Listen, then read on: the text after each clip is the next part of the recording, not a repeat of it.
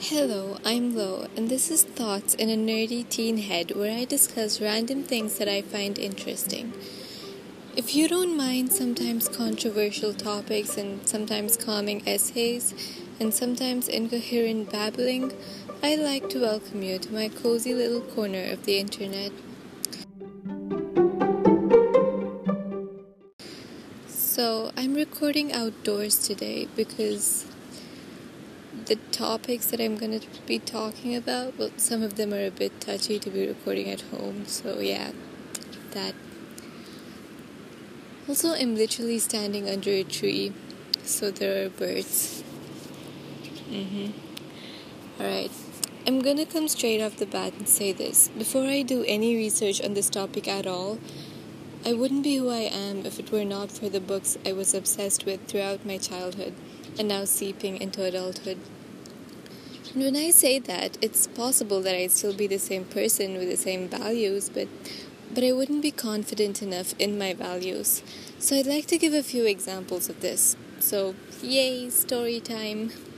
I was brought up in a very conservative family, and as a kid, internet was rationed for me. And the only things I was actually allowed to do, even when I was online, was either studying or reading or downloading books. I got into classics at a very young age, when I was around 10 or 11, before which I almost exclusively read Enid Blyton, and for like two years, Dickens was like my entire world. When I got into middle school, I was honestly seen as a massive nerd, and I was fine with it really. I was surrounded by other cooler nerds, and it kind of put me off sometimes, but I still just liked being with myself and reading in the school playground during breaks. It was a great school, and the kids kind of respected and vibed with my nerdiness. I didn't really have any super close friends for like a whole year, but that was fine. I was happy in my little bubble. And then when I did make friends, they were massive nerds like me too, and and this is when I actually started reading more contemporary teen and young adult stuff. Maybe when I was around 12 or 13, I started reading The Hunger Games, The Maze Runner, Twilight, and similar stuff. I also started reading Rick Riordan, and I'm not even kidding when I say his books may have been what made me not homophobic. Now, this sounds terrible, but the Bible is homophobic, and I thought the Bible was some kind of authority back then, so I was quietly homophobic too. Like, I wasn't against people doing what they wanted in life, but I wouldn't actively support it. And my queer, non binary ass was just like, whatever, when I was attracted to girls and guys and hated how it was perceived in society. I narrowed it down to me just being an introverted and socially anxious person, which I kind of was back then, and didn't really pay much attention to things like my sexuality. So, most of what I read and watched were overwhelmingly straight anyway, because we live in a heteronormative society, but queer bits in Rick Riordan's books didn't really put me off like it should have. In fact, I kind of resonated with and liked those bits. And then a lot of time passed, and I read a whole bunch of secular books. I read science books like The Theory of Everything I have to say, The Theory of Everything is an amazing book to read because it got me questioning religion as a whole. I never really paid much attention to religion before, and I just accepted it because I had to, but me reading that book was a huge eye opener. And the reason I liked it so much is because it was pure science. Like, not even once did Hawkins say anything attacking religion, but you still finished the book an absolute wonder for the universe and everything in it. And thinking that all this was by design diminishes the value of everything beautiful that I see in life.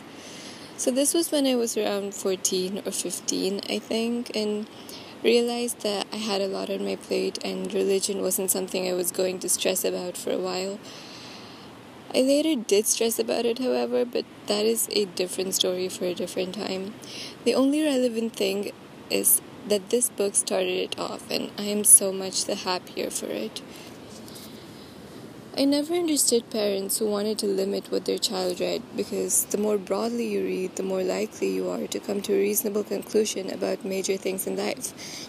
My parents were one of those people, but I think the fact that they themselves weren't huge readers helped me get away with reading pretty much anything. And I think all this reading is what gave me the confidence to be myself in the end.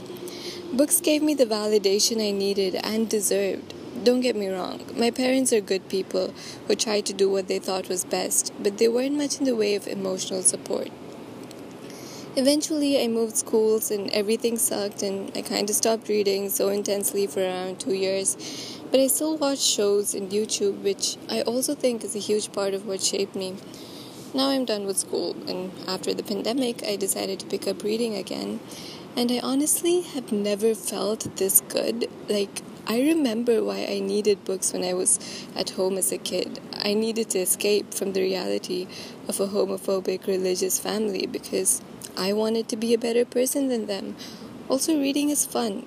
I don't know why anyone would choose not to do it. No judgment though, because timing is a huge thing when it comes to reading, and I understand that people may have very busy schedules, but hey, if you're ever free on a weekend, pick up one of those books you've been meaning to read forever and just do it. You never know what you might find.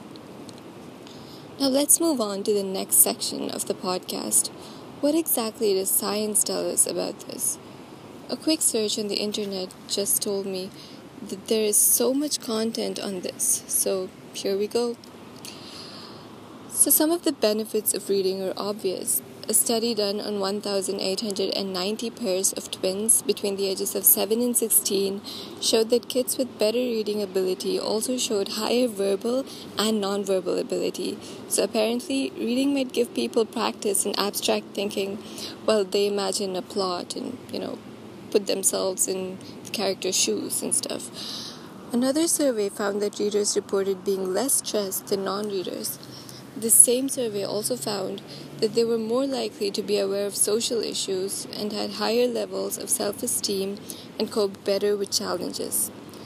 A neurological study found something else very interesting about reading. The more you read, both early on and later in life, the less you were to have age related memory issues. 294 people were tested for approximately the last six years of their life. After their deaths, their brains were autopsied for evidence of dementia like lesions, plaques, and tangles. Interestingly, the rate of decline was reduced by 32%, so memory loss was way slower in people who were mentally active in their later years. And the people who reported infrequent mental activity, so they did not read as much, declined 48% faster than average. Many scientists also agree that reading can literally change how your brain works because it can make you see from all these perspectives you never knew existed and actually create new neurological pathways in your brain, which is just so freaking cool. So, links to all the studies and articles are in the description.